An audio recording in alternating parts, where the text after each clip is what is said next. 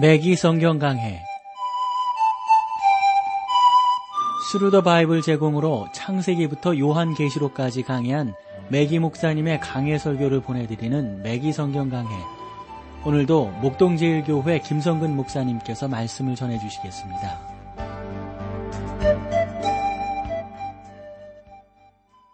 애청자 여러분 안녕하셨습니까? 매기 성경 강해 자 오늘도 여러분들을 요한 1서로 모시겠는데 우리가 지난 시간에 요한 어, 1서 2장 19절 말씀을 조금 하다가 좀 했어요. 그래서 요한 그 1서 19장 2장 19절 말씀의 그 개로는 다른 것이 아니고 믿음으로 의롭다함을 얻는다는 사실을 말한 후에 계속해서 하나님께서 어떻게 우리를 참된 구주로 참된 그 구원자로 우리 가운데 임하시는가 거하시는가 하는 내용들을 강력하게 다루고 있음을 우리가 살펴보았습니다. 그래서 바울은 갈라디아서 6장 15절에서 그것을 더욱 분명하고 구체적으로 밝히고 있는데 할례나 모할례가 아무것도 아니로되 오직 새로 지으심을 받은 자뿐이니라. 그러니까 여러분은 하나님의 은혜를 자랑하거나 이렇게 말할 순 없는 거죠. 저는 교회의 회원이 되는 것을 어, 나름대로 좀 새롭게 이야기하고 싶습니다. 그러니까 교회 회원은 우리가 눈으로 보기엔 뭐 세례교인이다. 우리가 아, 장로고 헌법에도 좀 그렇게 돼 있지 않습니까? 그러나 분명한 것은 주 예수 그리스도를 구주로 영접하는 사람만이 영접한 사람만이 진정한 교회 회원이 될 수 있다 하는 것이죠. 바울은 자기들이 하나님의 자녀가 아니, 아닐지도 모른다고 생각하는 고린도 교인들에게 고린도 후서 13장 5절에서 이렇게 말을 하고 있습니다. 너희가 믿음에 있는가 너희 자신을 시험하고 너희 자신을 확증하라. 예수 그리스도께서 너희 안에 계신 줄을 너희가 스스로 알지 못하느냐? 그렇지 않으면 너희가 버리운 자니라.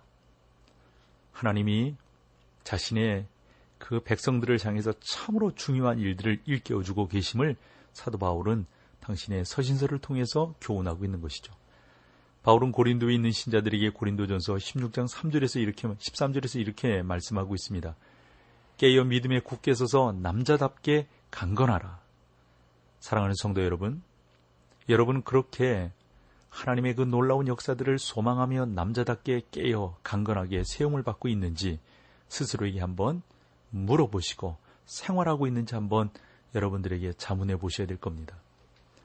여러분 오늘 진정한 하나님의 자녀입니까?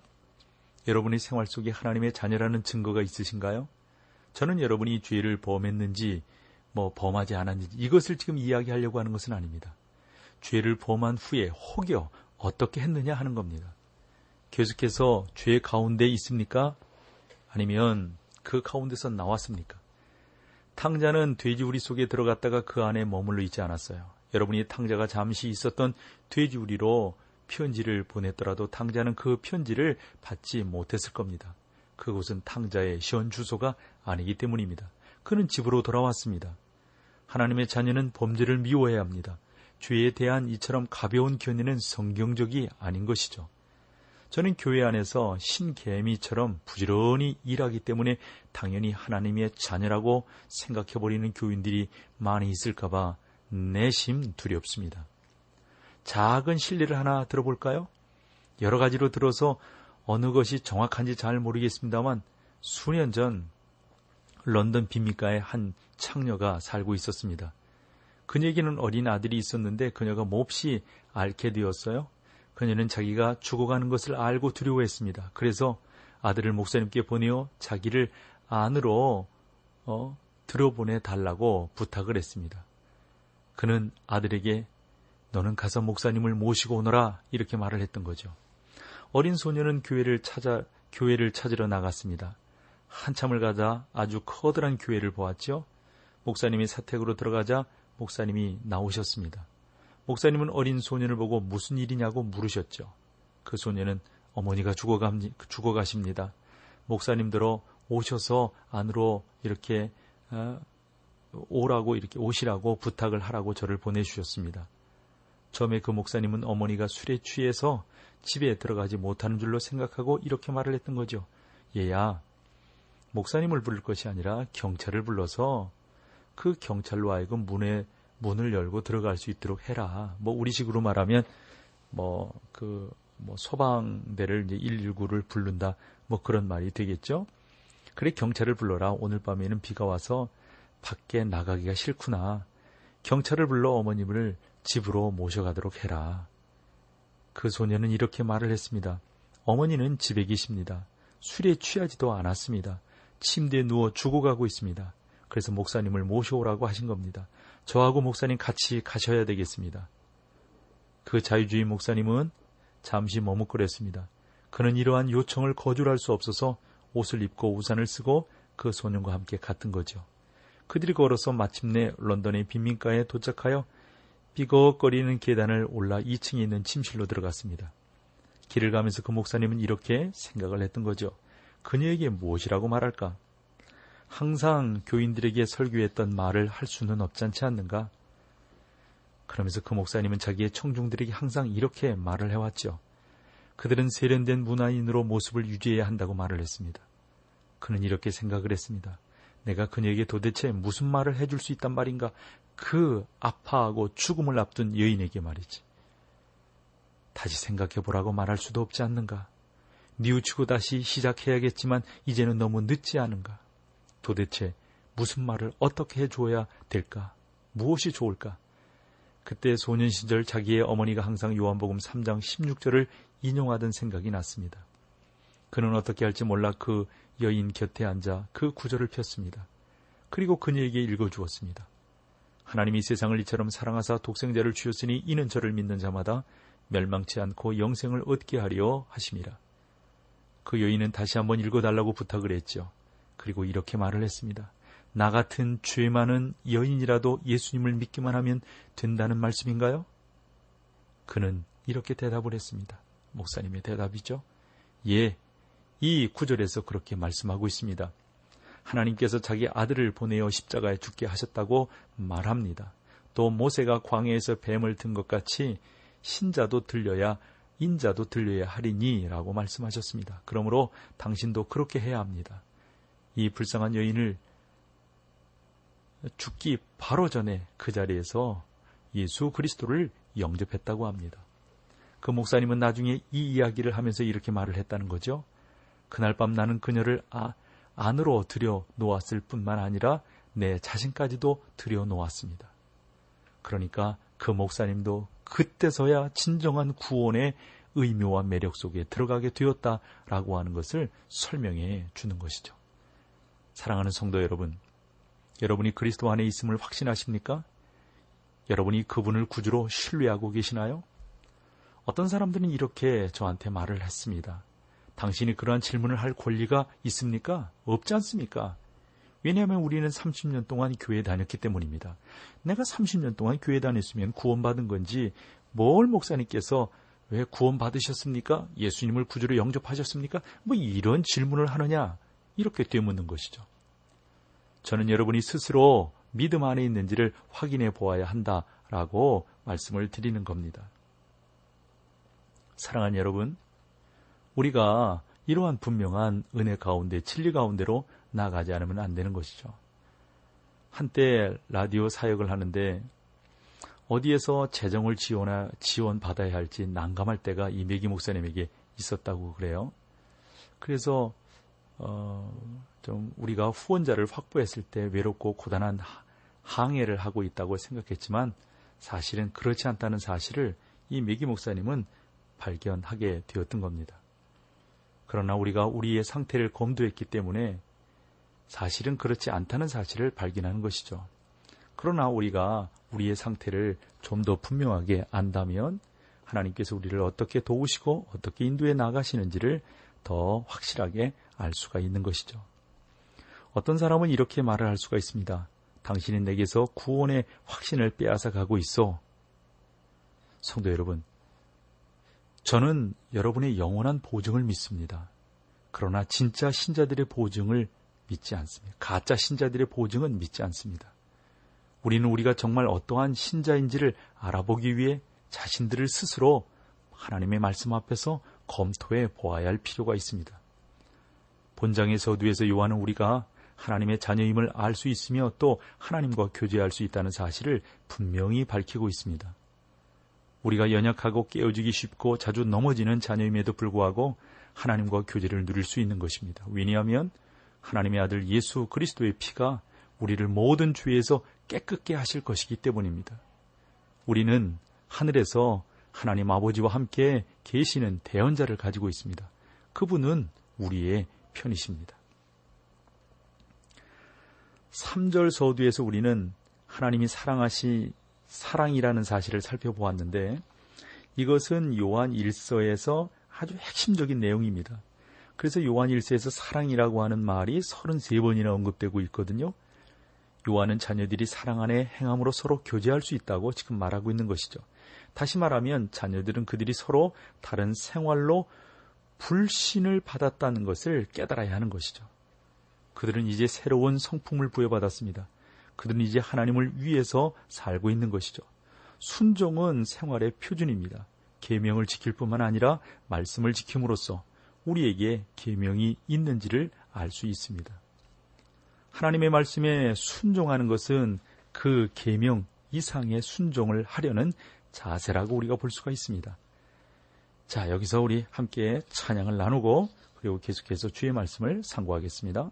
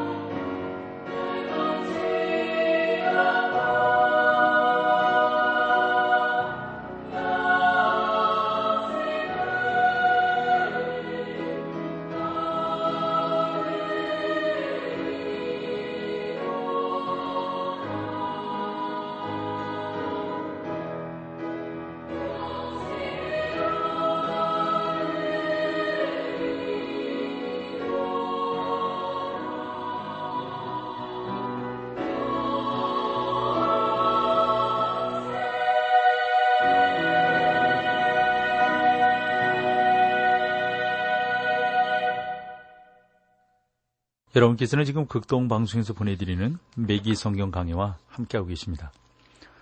율법과 은혜의 차이가 요한이 말하는 말 가운데 제기되고 있는데 율법은 행하면 살 수 있을 것이다 이렇게 말하잖아요. 그러나 은혜는 그 반대라고요. 행위로 사는 것이 아니다. 어, 신령, 설령 행함으로 우리가 산다고 하자. 그것은 하나님을 속이는 것이다. 즉 하나님을 위하여 행할 수 있기 전에 하나님으로부터 생명을 받아야 한다는 것입니다. 옛 성품으로는 하나님을 위하여 살 수가 없습니다. 이것이 율법과 은혜의 근본적인 차이가 되는 것이죠. 율법은 행하라 이렇게 말하지만 은혜는 뭐라고요? 믿어라 이렇게 말하고 있습니다. 이것은 동일한 목표에 이르는 서로 다른 길입니다. 유일한 문제는 옛 성품으로는 하나님을 기쁘게 할 수 없기 때문에 율법이 아무런 소용이 없다고 하는 것을 우리에게 교훈해 줍니다. 우리 모두는 하나님의 영광에 이르지 못합니다. 요한은 진정한 표준은 내가 하나님의 뜻을 기뻐하는가, 내가 그의 계명들을 사랑하는가에 있다고 말합니다. 여러분이 하나님의 자녀라면 새로운 성품을 가지고 하나님을 기쁘시게 하기 원할 것입니다. 어떤 시인은 아래와 같이 표현을 했어요. 나의 옛 성품이와 안녕. 나는 그대와 함께 지옥에 갈 수 없다네. 나는 예수 그리스도와 함께 살기 원하네 그와 함께 가려네 라고 말이죠. 이것은 매우 보잘것없는 시일이지만 진실을 우리 가운데 얼마나 선명하게 나타내고 있는지요. 여러분은 죄 가운데 살면서 하나님과 또는 다른 신자들과 교제를 나눌 수 없습니다. 잠언 28장 13절에 보면 이렇게 말씀하고 있어요. 자기의 죄를 숨기는 자는 형통치 못하나 죄를 자복하고 버리는 자는 불쌍히 여김을 받으리라. 우리가 그리스도의 보혈로 죄로부터 가리움을 받는다는 사실을 알지만 죄 가운데 행하고 살면서 하나님과 다른 신자들과 교제할 수 없습니다. 여러분과 내가 복음을 나타내는 생활을 한다면 그것은 우리에게 주어진 또 하나의 확증입니다. 저는 하나님께 순종하지 않고서는 마음속 깊이 진정한 확신을 가질 수 없다고 주님을 만난 이후로 분명한 확신 속에 살아가고 있습니다. 저는 여러분에게 이제 의심을 버리고 하나님의 자녀임을 알 수 있다고 믿습니다. 이러한 확신은 가정도 아니요, 교만도 아니요, 과신도 아니요, 또 자기를 속이는 일도 아니며 고집도 아닙니다. 사실상 이것은 진정한 겸손입니다. 구원받는 것과 영원한 보증이 같은 것은 아니지만 서로 관련이 있다고요. 그래서 예수님은 요한복음 10장 27절 28절에서 말씀하시기를 내 양은 내 음성을 들으며 나는 저희를 알며 저희는 나를 따르느니라. 내가 저희에게 영생을 주노니 영원히 멸망치 아니할 터이요 또 저희를 내 손에서 빼앗을 자가 없느니라. 여러분이 그의 양이라면 주님의 음성을 들을 것입니다. 구원받은 것을 안다고 말하는 것은 자랑이 아닙니다. 여러분은 놀라운 목자를 모시고 있다고 말합니다. 여러분이 훌륭하다는 말이 훌륭하다고 말하는 것이 아니라 여러분의 목자가 훌륭하다고 말하는 것입니다. 이 얼마나 놀라운 진리입니까? 우리가 예수님 때문에 살고 예수님 때문에 승리하고 예수님 때문에 우리의 삶 전체가 이루어지고 있다 하는 것이죠. 자, 이렇게 아주 길게 19절 말씀을 살펴보았고, 이제 여러분과 제가 또 20절 말씀으로 넘어가 보겠는데, 너희는 거룩하신 자에게 기름 부음을 받고 모든 것을 아느니라. 거룩하신 자에게 기름 부음을 받고 모든 것을 안다. 여러분 여기에서 기름 부음을 받고 이것은 성경에 성령의 기름 부음을 받은 것을 말하는 것이죠. 27절에서 이러한 사실을 살펴볼 수가 있어요. 너희는 주께 받은 기름 부음이 너희 안에 거하나니 또 여러분들이 보시면 너희는 거룩하신 자에게 기름 부음을 받고 모든 것을 아느니라 했을 때 성령은 모든 진실한 신자들 속에 내주하시며 모든 것을 계시해 주실 수 있다는 겁니다. 하나님이 자기를 사랑하는 자들을 위하여 예비하신 모든 것을 눈으로 보지 못하고 귀로도 듣지 못하고 사람의 마음으로도 생각지 못하였다 함과 같으니라. 오직 하나님이 성령으로 이것을 우리에게 보이셨으니 이게 고린도전서 2장 9절로 10절 말씀이죠. 그러므로 우리는 하나님의 말씀 안에 있는 이러한 사실들을 우리에게 계시해 주실 수 있는 분을 모시고 있는 것입니다. 우리는 기름 부음을 받았으며 사람마다 구원의 확신을 가질 수 있습니다. 여러분이 진정으로 하나님과 사귀기 원한다면 그분께 나아가 빛 인도하심 그리고 확신을 간구해야 하는 것이죠. 또한 20절에 보시면 모든 것을 아느니라 그랬을 때 요한은 여러분이 하나님의 자녀로서 알아야 할 모든 것을 알 수 있는 능력이 있다고 말을 하는 거거든요. 이것은 갑자기 여러분에게 영적인 일들이 있어서 박사학위가 주어졌다는 의미는 아니죠. 오히려 성령으로 말씀을 연구할 수 있고 성령 하나님의 능력으로 하나님이 주시는 체험들을 능력 있게 은혜 있게 받아 누릴 수가 있고 그 자리까지 갈 수 있는 가능성이 성령의 기름 부음으로 말미암아 주어지게 된다 하는 겁니다. 많은 하나님의 자녀들이 은혜와 그리스도를 아는 지식에 있어서 자라납니다. 저는 저의 목회 사역 기간 동안 수많은 평신도들이 이렇게 성장하는 모습을 보고 있어요. 오늘도 우리 교회 성도들이 말씀 연구와 말씀을 보면서 자라나고 있는 것을 저는 믿고 있단 말이죠. 사랑하는 여러분, 이와 같은 은혜들이 우리 가운데 더더욱 넘쳐나고 더 놀랍게 나타나기를 위해서 저는 그저 기도할 뿐입니다. 21절로 가볼까요? 내가 너희에게 쓴 것은 너희가 진리를 알지 못함을 인함이 아니라 너희가 알을 인함이요 또 모든 거짓은 진리에서 나지 않음을 인함이니라. 보시면은 내가 너희에게 쓴 것은 너희가 진리를 알지 못함을 인함이 아니라 여러분 여기에서 그들에게는 진리와 복음이 있어요 지금. 요한이 그들에게 새로운 사실을 말하는 것이 아니죠. 그는 내가 생각하기에 두 가지 목적 때문에 그들에게 편지를 쓰고 있지 않나 싶어요. 하나는 격려 때문이에요, 격려. 하나님께서 격려하시는 그러한 일들을 계속해 나가고 계신 거죠. 또 하나는 거짓 교훈들이 많기 때문에 경고하려는 것입니다. 격려와 경고입니다. 또한 21절을 보시면 너희가 알물 이남이요 또 모든 거짓은 진리에서 나지 않음을 이남이니라. 요한은 그들이 진리를 가지고 있으나 거짓이 들어오고 있다고 말을 합니다. 노스틱주의가 들어오고 많은 적그리스도가 출현했음을 보여주고 있습니다. 여러분 여기서 적그리스도 누구입니까? 여기에 대해서 이미 여러분들에게 설명을 했지만 요한이 좀 더 우리 가운데 설명을 덧붙이고 있어요. 그것이 22절입니다. 거짓말하는 자가 누구니요? 예수께서 그리스도심을 부인한 자가 아니니요? 아버지와 아들을 부인하는 그가 저 그리스도니 여러분 여기서 누가 거짓말장인가에 대해서 아주 강한 표현이 사용되고 있죠? 다시 말씀드리면 모든 거짓말은 거짓의 압인 누구로부터 무엇으로부터 마귀로부터 나온다 하는 사실입니다. 사단의 사람 곧 거짓말장이가 나타날 것입니다. 거짓말장이란 진리를 말하지 않는다 하는 거죠. 거짓말하는 자가 누구니요? 예수께서 그리스도이심을 부인하는 자가 아니니요. 아버지와 아들을 부인하는 그가 저 그리스도니 예, 여러분이 분명해요. 이렇게 우리가 인정하고 하나님의 말씀 가운데서 분명히 쓰면 거짓된 진리 가운데로 나아가지 않고 빠지지 않게 되는 것이죠. 요한은 이제 적그리스도의 정의를 내리고 있습니다. 이것은 적그리스도의 화신이 될 것이지만 많은 적그리스도인들이 있습니다. 요한의 시대에도 있었고 뭐 지금 우리 대한민국에도 얼마나 많은지 몰라요. 뭐 언젠가 그 국민일보 통계를 보니까 뭐 2만 몇 교회가 2천 몇 교회가 있더라고요. 그 적그리스도의 교회가 그만큼 이단들이 이 땅에도 아주 성행하고 있음을 우리가 보게 됩니다. 요한의 시대도 있고 우리 시대에도 있습니다. 한 번 더 살펴볼 것은 그들은 누구인가 하는 겁니다. 그들은 구별하기가 쉬워요. 자기들이 주님이라고 그래요. 예수 그리스도를 이야기하지 않습니다. 적 그리스도는 예수 그리스도의 신성을 부인하고 예수 그리스도의 인성을 부인합니다. 그리스도가 하나님이여 구약에 묘사된 모사, 기묘자, 전능하신 하나님이라고 하는 사실을 부인하는 자들이 적그리스도예요. 이러한 사실을 부인하는 자들이 여러분 주변에 있다면 그는 적그리스도입니다.